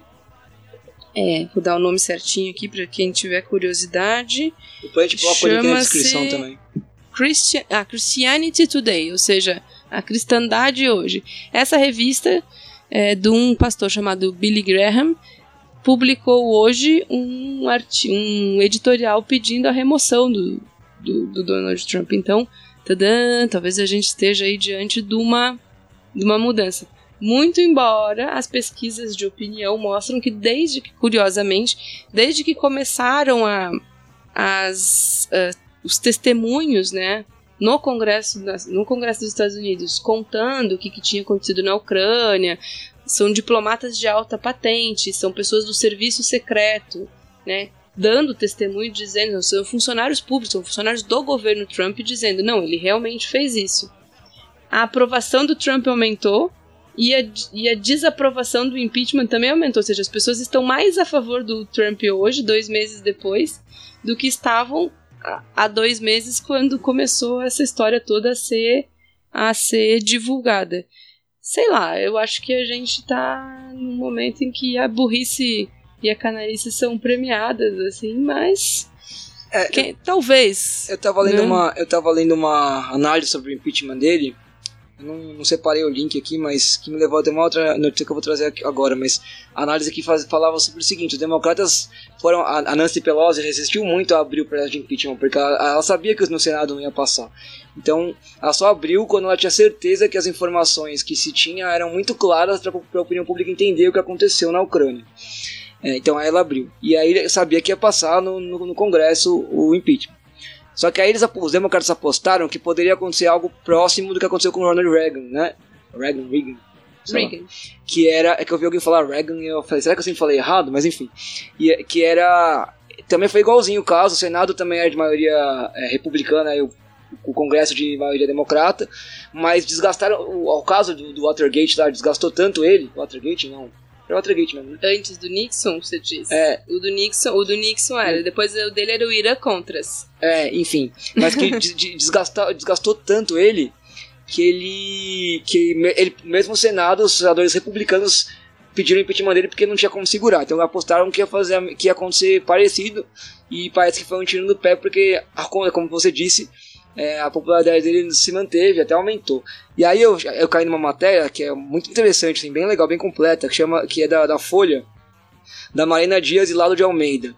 Rancor impulsiona Trump rumo à reeleição dos Estados Unidos. Eles percorreram o que a galera chama de cinturão da ferrugem, que é a região dos Estados Unidos industrial decadente, que sempre foi um reduto democrata e que na última eleição virou e foi quem elegeu o, o Trump. É uma maioria de pessoas brancas, inclusive, desempregadas ou com poder aquisitivo muito, muito, muito diminuído por conta do, da crise. E aí eles passaram por esses quatro estados. Eu vou nomear os estados aqui: são uh, Pensilvânia, Ohio, Michigan e Wisconsin onde sempre ganharam os democratas, na última eleição ganhou o Trump, e pelo que, pelo que aponta, ganhará novamente ano que vem. Né? E são esses quatro estados, se não me engano, que decidem a eleição nos Estados Unidos, porque todos os outros estados, tradicionalmente, já têm um voto muito maior para um lado muito maior para o outro. Esses quatro são os lugares onde se decide. Não sei se são, tem, tem mais alguns, não são quatro, são mais do que quatro, mas esses são os principais. Então a matéria é muito completa, bem legal porque ela traz inclusive entrevistas com as pessoas de lá. E ela tem. É uma matéria, na verdade, especial que tem três partes. Essa é a primeira parte, né? Rancor impulsiona Trump como a eleição dos Estados Unidos. A segunda parte é devoção, espelha eleitores de Trump e Bernie Sanders, né? Então, um de cada lado, devotos dos dois lados. E a terceira, esquecidos destilam indiferença que favorece Trump, que é a galera que não se sente contemplada por nenhum e não vai votar. Como lá não é obrigatório, o não voto acaba virando. Aqui também, né? Mas enfim, acaba virando é, um voto para quem tá ganhando. É, é uma ratificação, né? Do, do, do resultado final. Assim. Mas nem era esse o assunto que eu acho que, a gente, que eu queria comentar. O assunto que eu queria comentar, talvez só brevemente, porque tá se desenvolvendo eu acho que vai vir mais merda aí, é o que tá acontecendo com o nosso querido Flávio Bolsonaro, né? Ah. Mas eu achei muito boa a manchete do G1, cara. Fiquei surpreso com a, a, tão taxativa quanto ela foi, porque normalmente eles escondem, né? É assim, Flávio Bolsonaro é chefe de organização criminosa que desviava dinheiro, aponta o Ministério Público. Eu nunca vi, até agora não tinha visto uma, uma manchete tão taxativa com o verbo é. Não, não pode ser, ou seria. talvez seria, né? Sobre alguém da família Bolsonaro. E aí é, enfim, tem vídeo, tudo, tudo que tá acontecendo aí, do, dos, da rachadinha, negócio de chocolate lá. É, enfim. É, então, até eu ia. Eu, eu, te, eu tenho. De novo, né? Eu falei, para evitar a fadiga, eu tenho tentado também acompanhar, assim, um pouco por cima. São muitos detalhes, né? Vais e vens, quem comprou panetone, quem comprou moedinha de chocolate. Então, o cara comprou um apartamento em Copacabana por 140 mil reais. Deve ser 140 mil moedinhas de chocolate, aquela do chocolate pan, né? Porque né? Vale muito, vale muito dinheiro. E aí. Mas hoje de manhã eu recebi, eu recomendo, inclusive, é um bom serviço para quem quer acompanhar as notícias, essas notícias diárias. O, a Vice, né, o site, tem um serviço, um boletim matutino, assim, que dá, que recolhe, então, esses links é, das notícias do dia. E no de hoje, dia 20, então quem tiver curiosidade lá, tem um bom resumo é, de quais foram as alegações né, que, a, que a, o Ministério Público apresentou para dizer que ele era o chefe, é, explicando por que, que ele pediu um habeas corpus né, é, preventivo nesse caso. Ele, aí ele tem o um vídeo né, do Flávio, que, que ele soltou ontem de noite, Flávio B. né? É uma para Spice Girls, né? Exatamente. É, eu roubei essa piada do Twitter, tá? Não é minha. é, eu fiz uma versão do, do, com um amigo agora há pouco, de uma musiquinha do Spice Girls pra ele. É, Você quer cantar? If you wanna be milícia. Muito bom. né? O, ele divulgou um vídeo dizendo que, ah, mas é que o, eu tava sem dinheiro naquele dia, e aí o PM, meu amigo, foi lá. O PM que não ganha nem 5 mil reais foi lá pagar o boletim de 16 mil, assim. É. Eu queria uns amigos assim, viu? Você não tem, não, não quer pegar uns boletos aí pra mim, mas. Estamos precisando de uns amigos assim. É, Cris, uma hora e dez de programa, mas eu ainda quero trazer mais uma coisa aqui uma notícia do esporte, completamente aleatória, tudo que a gente falou. É, eu vou fazer meio que um quiz com, com, quiz com você aqui. Diga. É, o UOL faz um negócio que chama pesquisão. Eles pegam 100 jogadores da Série A pra eles elegerem o jogador mais isso, o jogador mais aquilo. Eu quero ver quantos, vamos ver quantos você acerta. Eu acertei só um. Eu não li, eu acertei só um. não li o pesquisão, Vamos lá. Fique claro. Jogador mais boa praça. Quem você acha que os jogadores elegeram? O jogador mais boa praça? É. Não pode pensar muito. Caraca, né? Eu não acho nenhum deles muito boa praça, mas enfim. Gente, quem é que é boa praça nesse negócio? Não vem ninguém à sua, sua, mente? Se não vem agora. Foi eleito Marinho do Santos, segundo lugar o Reinaldo do São Paulo e o William Bigode empatados do Palmeiras. É, eu ia dizer o William Bigode, mas aí é o meu lado biscate falando mais o melhor jogador do o melhor jogador brasileiro do mundo. Brasileiro do mundo? É. Ah, esses caras são muito pentelhos, devem ter dito Neymar. Também pensei nisso, mas não. Bruno Henrique. Muito bem. Segundo o, Pa- o, segundo Alisson, terceiro Gabigol, Neymar em quarto. Parabéns, jogadores de futebol do Brasil, vocês começaram a entender de futebol. Melhor do mundo. Melhor do mundo é o Messi. Messi. Você também, né, gente? Não sejam tolos, né? Segundo empatado, Cristiano Ronaldo e o Virgil van Dijk. Aí vocês têm problema na cabeça. Eu gosto do Van Dijk, mas falar pra ele que ele é o o melhor. Cristiano Ronaldo é, brincadeira. É, é tipo aquele dia, tipo aquela vez que o Ronaldinho. Foi o Ronaldinho ou foi o Kaká que perdeu pro Canavaro? Ah, é também maravilhoso. Melhor time do Brasil. Ah, Flamengo, tudo bem. Flamengo. né? Até aí eu. Segundo o Santos, terceiro. Vamos ver se acerta o terceiro. O terceiro foi o Atlético Paranaense. Acertou. Tadã! Muito que bem. Eu só tinha acertado do Flamengo e a próxima que agora que é muito, muito fácil, que é o melhor jogador do Brasileirão. Essa é muito É, o fácil. Bruno Henrique. se, ele for, se ele for o melhor do No mundo, né? ele é o- é, mas Sim. ele é mesmo, gente, né? Vamos, Segundo vamos Gabigol, terceiro Everton Ribeiro, quarto Arrascaeta. empatado com Cuesta. Com o Cuesta? Cuesta. Mas, ah, gente, aí vocês estão querendo, né? Isso aí é, isso é a cota. Outro que é Barbada, o melhor jogador, melhor treinador do futebol O brasileiro melhor atual. treinador brasileiro? Não, não, o treinador melhor no geral. treinador. Tá, o Jorge, o Jorge Jesus. Segundo também, Barbada, segundo. O segundo é o Carita lá do Atlético Paranaense, como é o nome dele Não, mesmo? ele não. Não é? Não, é outro gringo. Outro game? Ah, sim, o Sampaoli, claro. Paulo. Terceiro, Thiago Nunes, que é do Corinthians agora, tá? Ah, não, o E- ano não virou ainda. Por, calma. acho que é a última pergunta, deixa eu ver. Pior treinador do futebol brasileiro. O pior é o Argel. Se- Argel foi o segundo, o pior foi o Abel Braga. Mas coitado do Abelão, gente, tantos serviços prestados É. ao futebol brasileiro. Em terceiro, empatados Adilson Batista e Oswaldo de Oliveira. E em quarto, Alberto Valentim e Cuca. A galera realmente tá de bronqueado, porque essas, ga- tirando o Alberto Valentim, esses caras todos ganharam vários títulos, né? E o Fui o Argel, né? Mas enfim, Adilson Batista ganhou muita coisa, Oswaldo Oliveira muita coisa, Cuca muita coisa e o Abel Braga também. Você colocar com os piores, pô, com tanto técnico bosta que teve no, campeonato, mas enfim. É que os, bostas são tão, os outros são tão bosta que a galera nem lembra o nome deles, provavelmente. É, um- Mas eu não sei, assim, é, é que na verdade a gente fala são tantos, mas na verdade parece que são tantos porque eles vão se trocando de lugar, mas na verdade são os mesmos, assim. eu Ó, não- E agora o jogador mais chato. Eu errei, mas eu tô revoltado que eu errei, mano. Esse jogador de futebol brasileiro da Série A, vocês não tem noção. Não é do possível. que é ser chato. Jogador mais chato. O jogador mais chato. Vamos ver se você errar junto comigo. Na, na minha opinião, o jogador mais chato chama-se Andrés D'Alessandro. Um beijo, conge colorado. Não é ele. O jogador mais chato eleito pelos próprios jogadores foi o Gabigol. Ai, po- poderia ser também, desculpa, D'Alessandro. Perdão. Você é chato pra cacete, mas, Mas eles, o Gabigol cara- é muito mais. Não, mas pra mim o mais chato, cara, indiscutivelmente, que tinha que ter ganho foi o que ficou em segundo. Que é? Dudu. Puta cara chato. Ah, mas então, Mano, Ó, vamos lá. chato. Aqui tem uma gremista e um corintiano falando. É claro que eu falei do D'Alessandro, é óbvio que ele vai falar do Dudu, Não, mas é gente. ele é muito chato. É clubismo terceiro- mesmo, é clubismo, é lugar- clubismo sim. Em terceiro lugar é o Rodrigo, é o Felipe Melo. Eu não ia lembrar do Gabigol, porque o Gabigol, pra mim, ele tá acima do nível. Porque não é uma questão de ser chato. Ele é muito chato. Eu acho que ele é um desserviço pro futebol brasileiro. E pra, e pras professoras de português, um- que faz uma tatuagem escrito Bebrilho, né? É um, eu acho que é um Tem a culpa desserviço. do tatuador, não é. É um desserviço pro futebol brasileiro. Eu vou explicar por quê. Ele repete o mesmo modelo do parça dele, Neymar, né? Cunhadão ali. Não- que é impossível dizer que o cara não joga futebol, né? É impossível dizer que o cara não é um excelente atacante. Mas é um baita de serviço, porque cara fica lá, é, o cara é marrento, o cara é, tem o, o melhor time do Brasil servindo as coisas de bandeja. Até eu fazia aqueles gols, entendeu? Tipo, com a Rascaeta, Bruno Henrique me dando a bola ali. Até eu, com meu metro e meio, fazia gol nessas, né, né, nessas condições. E eu, eu não sou atacante, gente. Eu eventualmente posso jogar na lateral. E o cara tem essa coisa, assim, né? De ser.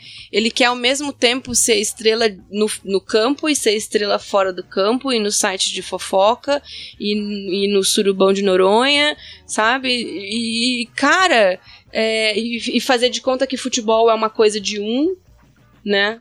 É, que é péssimo, que é péssimo. Acho que a gente veio de gerações aí, até a própria crônica esportiva, né, criando esses ícones, né, como se fossem jogadores que resolvem tudo, e deu no que deu. Se vocês forem olhar hoje, assim, eu tenho um filho de 10 anos que vai ali na escolinha de futebol, ali do bairro e tal, né, é, nunca tem uma criança treinando para ser zagueiro pra ser lateral, pra ser volante. Não, todo mundo quer ficar passando a bola, o pé em cima da bola e, ai, chuta pro gol. Amigão, tem 11 negros em campo.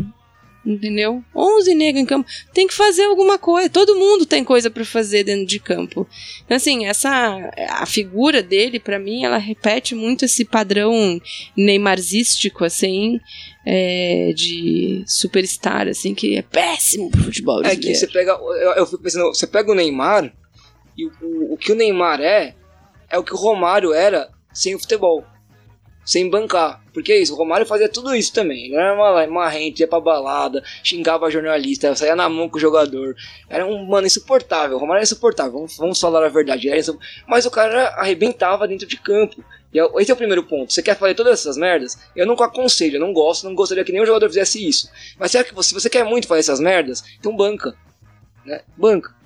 Não tá num banco. O Gabigol, saindo do Flamengo, vai voltar a ser o jogador mediano que ele era. Tô te falando. Sim, sim. Se ele vai pra Europa, botam ele no, no banco. Atalanta, ele vai pra Atalanta. Né? Botam no banco quietinho. Pra terminar o pesquisão, não tem mais pergunta, mas uma curiosidade que me chamou a atenção.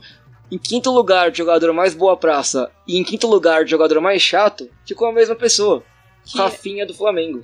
Rafinha do Flamengo. Ou o cara é duas caras e é amigão de um, e cuzão com o outro. Ou sei lá, como é que o cara ficou em quinto é que ele mais pode ser praça tão, É que ele chato. pode ser tão legal que ele é chato. Ah, é verdade. Tipo isso. aquele cara que fica dando bom dia, bom Sim, dia. Tipo bom aquele dia. cara que acha que é um O cara que entra no grupo do Zap e manda bom dia pra todo mundo um cara que acha que, é um, dia. que acha, acha que é um labrador, né? O cara acha que... Isso, ele dá bom dia todo dia no grupo do Zap. Ele manda corrente. Essas coisas. Muito bom. Não se ofendam, tá, ouvintes, se vocês fazem isso. Mas parem de fazer. É... bom, vamos pra música então, Cris? Vamos. Tá. Você ouviu durante toda essa parte do programa uma banda que é conterrânea da Cris, lá de, do Rio Grande do Sul, de Porto Alegre. Cadê? Você é de Porto Alegre, Cris? Eu nasci no interior do Rio Grande Tá. do Sul, mas sou porto-alegrense de, De coração. De coração. Que é o Graforreia Filarmônica. Tocando a sua demo de 1978 chamada Com Amor, Muito Carinho. E eu não escolhi isso porque você é gaúcha. Eu escolhi porque eu gosto muito de, gravo, de Graforreia Filarmônica, a ponto de ter tido uma banda. Eu vou falar sobre isso depois, um pouco mais. O que, que você trouxe pra gente escutar? Então, também sendo, aí sim, sendo um pouco é, bairrista, né? Eu trouxe meu conterrâneo gaúcho Vitor Ramil tocando com o argentino, violonista argentino Carlos Moscardini, uma música que é de autoria do Vitor quando ele ainda era um gurizinho. Bah, Acho que ele tinha uns 18, 19 anos quando ele compôs essa música, é, que se chama Semeadura. E pra mim é até difícil falar dela, porque eu choro todas as vezes que eu ouço, assim. Pra mim, desde os anos 80, quando eu ouvia essa música ouvida pelas minhas irmãs mais velhas lá em Porto Alegre, ela desperta não só uma sonoridade que pra mim é muito né, própria, porque é uma milonga, né? É um som muito ali do Cone Sul, né? Da América, da América Latina, mas porque ela tem uma é- é- ela diz pra gente assim, né? Meu amigo, a vitória é demorada, mas a gente não pode descansar.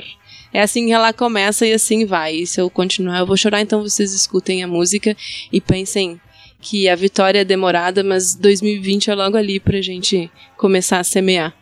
Então, enquanto vocês escutam o Vitor Ramil e o Carlos Moscardini tocando e cantando Semeadura, a gente discute aqui qual vai ser quem vai ganhar o título de notícias da semana e qual é o clima da semana que passou. Já voltamos. Oh,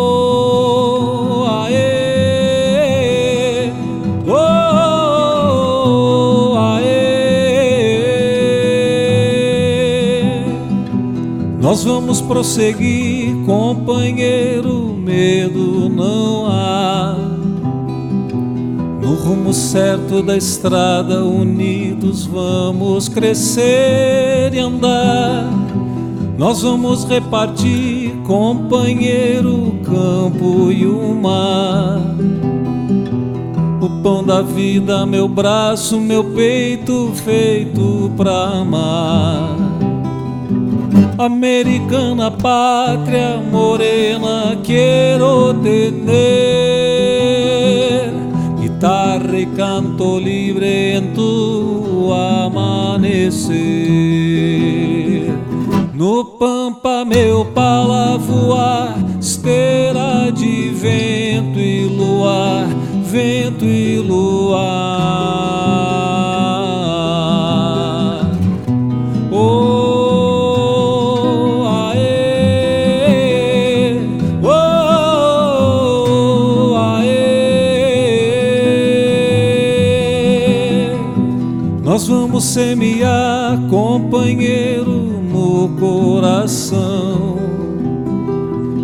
Manhãs e frutos e sonhos para um dia acabar com essa escuridão.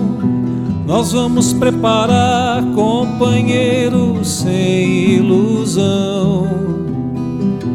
Um novo tempo em que a paz e a fartura brotem das mãos. Americana pátria morena, quero tener e canto livre em tu amanecer.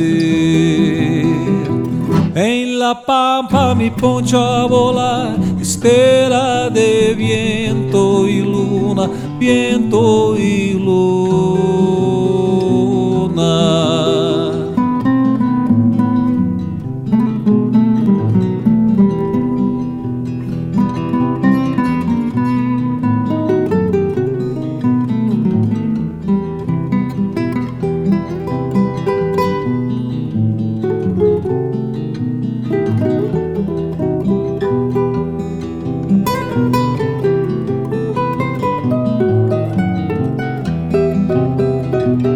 Americana pátria morena, quero tener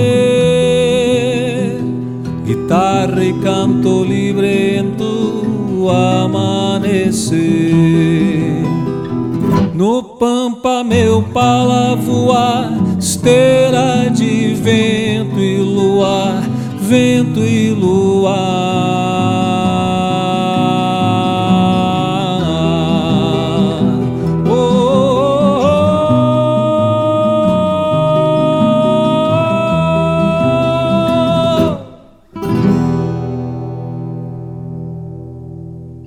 Esse foi o Vitor Ramil, então, com o Carlos Mascardini.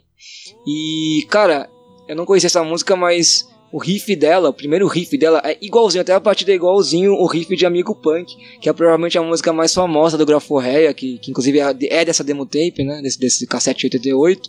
Eu falei que ia falar um pouco mais da banda, eu queria até aproveitar para mandar um abraço aqui pro Lipe e pro Zecão, que foram meus companheiros de banda. A gente tinha uma banda chamada Colégio Interno, e não era porque a gente queria fazer piada com gaúcho, porque a gente realmente gosta muito de rock gaúcho.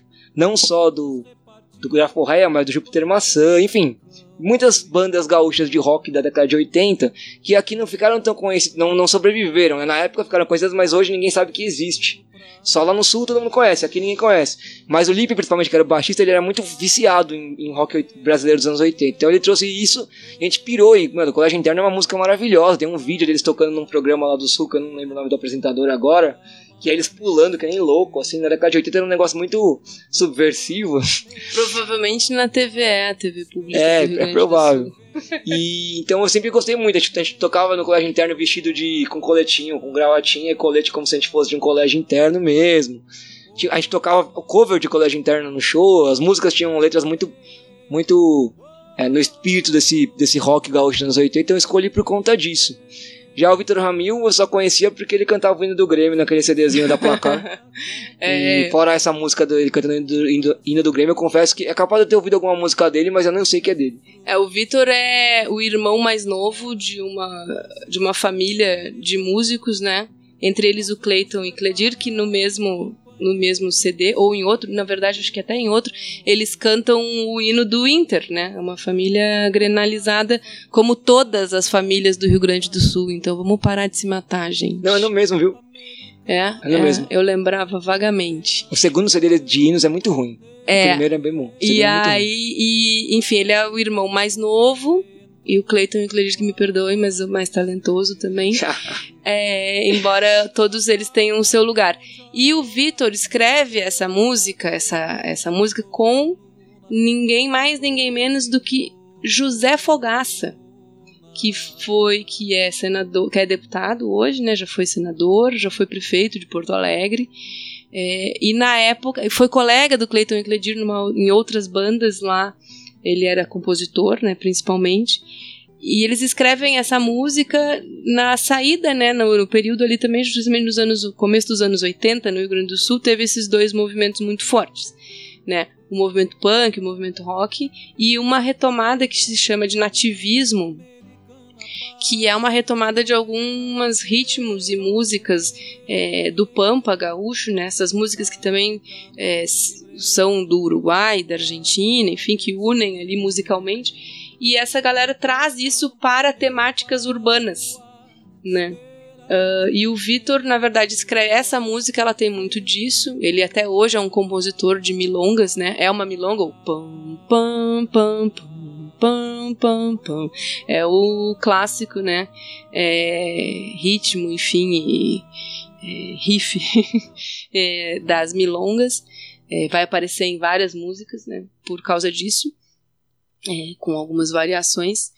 É, e a semeadura é isso, né? Ele nasce ali, ela vem nesse período de, da troca, né? Da reabertura do, do fim da ditadura. Essa música deve ser de 83, 84, por ali. É o fim da ditadura dizendo exatamente isso, né? Que, e, e chamando para uma, pra uma, também para uma identidade latino-americana, né? O, o refrão delas é Americana pátria morena, quero tener guitarra e canto livre em tu amanhecer. É, era um movimento permanente, né? era um movimento daquele momento da história, e eu acho que, como a história é cíclica, acho que a gente está vivendo exatamente o momento de ouvir esse recado, né? Esses recados de resistência, esses recados de, de unidade, né? É, esses recados de reconhecimento de que nós não somos brancos ocidentais, nós somos indígenas, nós somos negros, nós construímos uma identidade que é latino-americana e caribenha, que não cabe no ocidente, que não é cristã, que não é, é que não é europeia, que não é greco-romana, né? É, então, para mim, essa música ela diz muito sobre isso e, enfim, convido vocês a conhecer toda a obra do Vitor, porque ele foi um cara que começou nessa pegada, passou por uma, por uma, uma, por um momento de, é, de composição mais é, urbana mesmo. Ele chegou a morar no Rio de Janeiro durante um tempo e depois ele parou de compor. Talvez o Rio de Janeiro tenha feito mal, não sei. É, durante muitos anos e voltou no, no final dos anos 90, né? é, traduzindo muito bem assim é, essa essa mistura entre o, o que é o Pampa, né, o que é o Rio Grande do Sul, o Uruguai e a Argentina ali como uma unidade cultural, assim. Recomendo inclusive que as pessoas procurem um documentário muito bonito sobre isso que se chama a linha a linha fina do horizonte. É, que é sobre o cenário musical dessa, dessa região, assim, e que traz muitas surpresas, né? Por exemplo, que um dos principais, o ídolo do, de um dos principais cantautores uruguaios do momento, que é o Jorge Drexler, chama-se Caetano Veloso. né? E o Ah. cara compõe samba lá no Uruguai. A gente, a gente não tem a dimensão de quanto é, os países de língua espanhola no nosso redor admiram a nossa música, né? Sempre que eu viajei para outros países eu percebi muito isso. A gente conhece muito pouco da, da música deles. Talvez no sul seja uma exceção pela proximidade ali com o Uruguai e a Argentina, mas no geral a gente conhece muito pouco dos artistas de lá. Mesmo hoje com a globalização a gente conhece pouco. Eles conhecem muito da nossa música, é impressionante isso. Eu não tenho muito mais a acrescentar sobre música do que você disse, achei ótima todas as dicas, anotei aqui no meu, no meu bloco de notas para depois poder ir atrás também. E, então acho que agora a gente pode passar, depois da vinheta, para notícia da semana e o clima da semana. Notícia e clima da semana. E a notícia da semana é o caso Flavinho Chocolate Bolsonaro. Flavinho que compra apartamentos com chocolates e panetones, né? Muitos apartamentos, no, né? Uh, no Rio de Janeiro, os amigos da família, né? Então, tudo isso vindo à tona agora nessa acusação formal do Ministério Público. A notícia, na verdade, é a acusação formal do Ministério Público, porque os fatos em si já eram bastante conhecidos até que é, havia se proibido né, a investigação de seguir adiante por causa da história do COAF, né? Ah, não podia ir adiante, né? Tinham dado essa blindadinha no Flávio Bolsonaro o Supremo na semana passada derrubou essa, né, essa decisão, né, que, enfim, os dados do COAF poderiam ser usados nas acusações. A acusação veio à tona sem muitas novidades para quem acompanhava o caso Flavinho Chocolate, é, mas é, acho muito importante, e é por isso que esta é a notícia da semana, porque não é possível que a gente não faça nada grudar nesta cara de pau regada a óleo de peroba dessa família da Barra da Tijuca. Então vamos ficar de olho, galera. Não vamos cair nessas cortinas de fumaça, né? Nesses, ai, vamos botar boi na terra indígena pra fazer o preço da carne cair, né? Ai, você tem cara de viadinho, jornalista, não faz pergunta assim pra mim. Então não vamos cair nessa de é, é difícil, a gente reage, porque a gente precisa reagir também, senão a gente ia estar tá morto, né? Mas não vamos deixar. Tipo assim, agora, daqui, é, quarta-feira, não, terça-feira agora é ceia de Natal da família. Lembra para aquela sua tia, pro seu tio bolsonarista. E aí, tio? Panetone veio da onde? Veio da loja do Flavinho. Nossa, foi o PM, aquele amigo da família lá que comprou para você. Vamos botar isso na roda. As pessoas precisam ser confrontadas, porque se elas quiseram votar num cara, né? Porque ele era, não era do esquemão da política, bom, amigo, ele não é do esquemão da política, ele é do esquemão da milícia, ele é do esquemão da máfia. E a coisa tá muito descarada nessa acusação do Flávio. É, se for terminar em pizza, já sabemos que vai ser uma pizza de chocolate da Copenhagen, né?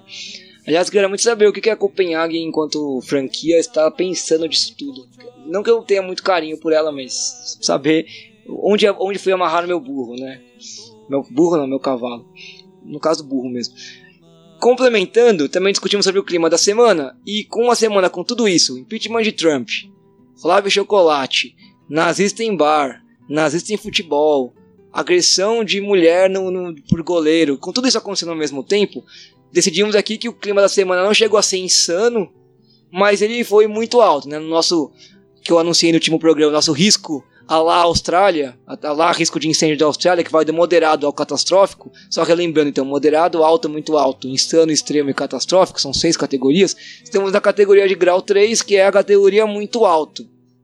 Se você acha que esse, que esse índice é, é muito exagerado, eu desafio você a lembrar quando que tivemos uma semana neste país em que o clima foi menos do que moderado. Eu não me lembro, enfim. Então, para mim, nem na semana de Natal será moderado, nem moderado. Então, o clima foi muito alto. É, e aproveitando né, que nesse caso, o que, é, o que assim, muito alto lá no, no risco incêndio da Austrália quer dizer qualquer, qualquer ventinho, qualquer calorzinho faz pegar fogo. Então, como eu disse, a gente escolheu a notícia da semana para lembrar as pessoas que a gente pode tacar fogo, só que taca fogo do jeito certo, né? Exatamente. Então agora, gente, é, antes da gente. A sessão de destaques finais agora tem uma nova cara, virou um novo quadro, então a gente vai vir tem uma nova vinheta para anunciá-la e você vai perceber que os destaques finais agora não são mais comentados. A gente só vai lançar as manchetes e fazer uma, uma frase sobre cada manchete. Já voltamos depois da vinheta então com os destaques finais. Destaques finais. Procuradoria da Bolívia emite ordem de prisão contra Evo Morales. Foi golpe, né, gente? Foi muito golpe. Muito golpe. Brexit sem volta. Lei aprovada no Reino Unido garante que o país realmente deixará a União Europeia. Era uma lenga-lenga, né? Uma ladainha sem tamanho e agora vai. E a consequência principal é que o Reino Unido vai se desunir porque a Escócia e a Irlanda do Norte vão dizer não com o meu chapéu, amigo. Integralistas estão de volta e resgatam camisas verdes. Só vou fazer um som. Sua vez agora, Cris. Os 10 remédios mais vendidos no Brasil e o que eles dizem sobre a nossa saúde. Detalhe, não é de enxaqueca, são remédios, grande parte deles para emagrecer. Consumo de maconha ilegal cai no Uruguai após regulamentação do mercado. No Uruguai, finalmente as drogas estão perdendo a guerra. Ladrões furtam 30 quilos de picanha em churrascaria de Ribeirão Preto. Essa foi a frase que o próprio dono da churrascaria disse, que com certeza era para fazer a festa de fim de ano. Então, de parabéns. Uruguai investiga mensagens enviadas do Brasil com ameaças de grupo de extrema direita. Os robozinhos que elegeram Bolsonaro também ajudaram a eleger o Lacalepou lá no Uruguai. Será que alguma coisa vai acontecer no país de Pepe Mujica ou vai ficar tudo por isso mesmo como ficou no Brasil?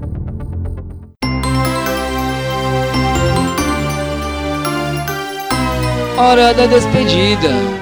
Cris, você quer comentar alguma coisa a mais dessas notícias? Não, bora lá. Então bora para as despedidas. É, bom, eu quero agradecer você por ter vindo, ter passado essas duas horas aqui comigo numa sexta-feira à noite, quando você poderia estar numa festa. eu sei que você Ainda vai. dá tempo, ainda É. dá tempo. Muito obrigado mesmo. É, você é uma pessoa que eu conheço há alguns anos, mas a gente ficou mais próximo agora, né, por causa do União. Então fico muito feliz com isso. Espero você, eu vou falar no ar aqui, espero você na minha casa mais vezes, junto com a família. E aproveitar também para mandar um abraço para a Sibili, que é uma amiga que gravou o segundo programa, o segundo episódio desse podcast comigo, e que vai vir para São Paulo e vai me visitar no domingo. E já que estamos com uma gaúcha e falamos muito sobre o Rio Grande do Sul no programa, um abraço também para Natália Andras, uma amiga lá de Porto Alegre, que eu não vejo há algum tempo, mas que é uma amiga muito querida. E eu sei que escuta o podcast. E eu queria agradecer então a, o convite. É, é sempre um risco o jornalista ficar falando de notícias, né? Porque é que sei lá, que nem chamar cirurgião para falar de de, sei lá, de abrir a pança de alguém, assim, a gente acaba. Mas eu consegui, eu fui muito disciplinada hoje, eu não fiquei falando mal dos meus colegas, ou que seja, quer falar mal de mim mesma, né? É, espero que a gente. Que as pessoas prestem atenção nas notícias mesmo, assim. Não é. O que o jornalismo faz não é. pode não ser o ideal. É, é uma instituição capitalista como só ia acontecer com todas as outras, né? É, mas os profissionais que estão ali têm o seu compromisso, né? Então, assim, notícia é notícia, gente. Zap é zap, Facebook é Facebook e Twitter às vezes é bom porque faz chegar notícia em você. É, bom, gente, então para encerrar nosso programa, o penúltimo programa de 2019, se tudo der certo, teremos mais um. Vocês vão escutar agora a crônica da semana. O nome dela é Eduardo e Everton. Não é uma paródia de Eduardo e Mônica do Legião Urbana. É uma crônica sobre dois rapazes que eu conheci andando pelo bairro, que me fizeram pensar e é uma crônica, uma, uma reflexão sobre isso. Enquanto vocês escutam Eduardo e Everton, a crônica sendo lida por mim, no fundo, vocês vão escutar a Nora Ney, que é uma diva da rádio brasileira da década de 50. Acho que a música mais famosa dela é A Flor e o Espinho, né? Que é aquela música do disco que todo mundo lembra o refrão da música pelo nome do disco, que é Tire o seu sorriso do caminho que eu quero passar com a minha dor. Mas vocês não vão escutar A Flor, a Flor e o Espinho. Vocês vão escutar uma música da Nora Ney chamada Preconceito, que é uma música que apesar de não ter sido feita pensando no público LGBT, foi apropriada pelo público LGBT por causa da letra. E tem tudo a ver com o tema da crônica. Então, para me despedir, deixar minha última palavra, o bordão que eu inventei, inventei recentemente desde o último programa e copiei também uma parte dele do Twitter. Eu desejo uma última semana a todos, mas se der errado, até semana que vem. Crônica, da, da semana. semana. Eduardo e Everton. Quase de férias, a quinta-feira torna-se possibilidade para uma cerveja. Sentamos no bar perto de casa desabafamos sobre a vida, o trabalho e as novas velhas notícias do pessoal lá de cima. Na direção oposta à minha cadeira, vejo uma pessoa vindo, descalça, enrolada em um daqueles cobertores típicos para pessoas em situação de rua. Se confeccionamos cobertores específicos para esse tipo de situação, deveríamos mesmo chamá-la de situação? Talvez o correto fosse chamar de projeto. O homem era um jovem. Se aproxima. Licença, desculpa atrapalhar. Tudo bem. Meu nome é Eduardo, como é o seu? E o da moça? Dizemos nossos nomes. Eduardo segue. Desculpe incomodar. Eu tô na rua faz tempo e não consigo vaga nos abrigos. Eu tô com fome, vocês não teriam algo? Não era a primeira vez no dia, nem seria a última. Mexemos nos bolsos e continuamos a conversa com ele. Eduardo é da Zona Leste, está por aqui de vez em quando. Perambula por onde possa encontrar sobrevivência. Tem problemas mentais, diz. Não há vagas em abrigos, não me deixam entrar por conta disso, e por isso dependo de conseguir algo na rua. Desculpem pelo cheiro. Eu não tô sentindo nenhum cheiro. Eu tô. Ele olha pro próprio corpo como quem tem vergonha. Tenta oferecer ajuda, contatos de colegas assistentes sociais, mas não há contato possível com ele que não seja assim, efêmero. Depois de alguns minutos de conversa, Eduardo agradece e segue seu caminho. Nós voltamos para a cerveja. Dois dias depois, saindo do metrô de volta para casa, somos parados por outro homem jovem. Ele se apresenta. Oi, licença, meu nome é Everton. Não tenham medo, por favor. Eu tô na rua faz uma semana, tive que sair da minha cidade por conta da minha orientação sexual. Tô ficando em um abrigo aqui perto, consegui uma entrevista de emprego em um salão, eu sou designer de sobrancelha, mas eu não tenho nada, eu precisava de uma gilete para fazer a barba e um desodorante. A gente não tem isso com a gente. A farmácia ali já fechou, sabe onde tem outra? Ah, tem uma duas quadras para lá, que é 24 horas. Caminhamos junto com Everton até a farmácia, no sentido oposto de casa. Conversamos sobre a rua, o abrigo, a escuridão e o perigo da noite. Uma moça veio até aqui comigo, mas ela viu esse pessoal ali e ficou com medo, voltou. Eram pessoas em situação de rua, com seus cobertores específicos embaixo do viaduto. Seguimos caminho. Everton diz: Nossa, vocês estão sendo muito humildes. Não houve resposta. Não há. Saindo da farmácia, Everton segue um caminho diferente do nosso. Vai para o abrigo. Nós vamos para casa. Alguns dias mais tarde, caminho pelo bairro com a cachorra. Dessa vez sem encontros. Em uma quase esquina, a uma quadra de onde encontramos Eduardo e outra mais de distância de Everton, vejo uma placa. Aluga-se quarto grande para casal, sem filhos, moça e rapaz. Enquanto a cachorra me puxa para frente, Olho para trás, tentando ver algo além da placa. Penso no tanto de implícito em cada detalhe, cada sinal, cada signo de uma cidade que odeia tudo que não obedeça à norma. Penso em Eduardo, em Everton e em todas as barreiras que os impedem de alugar aquele quarto, estar naquele abrigo, beber aquela cerveja, comer aquele lanche, comprar naquela farmácia, tomar aquele banho, andar tranquilo naquela rua. Chegando em casa, Giro a chave para abrir a porta e olho para a rua que se fecha atrás de mim. Tomara que Everton tenha conseguido um emprego. Terão sempre um triste fim. Se existe um preconceito muito forte separando você de mim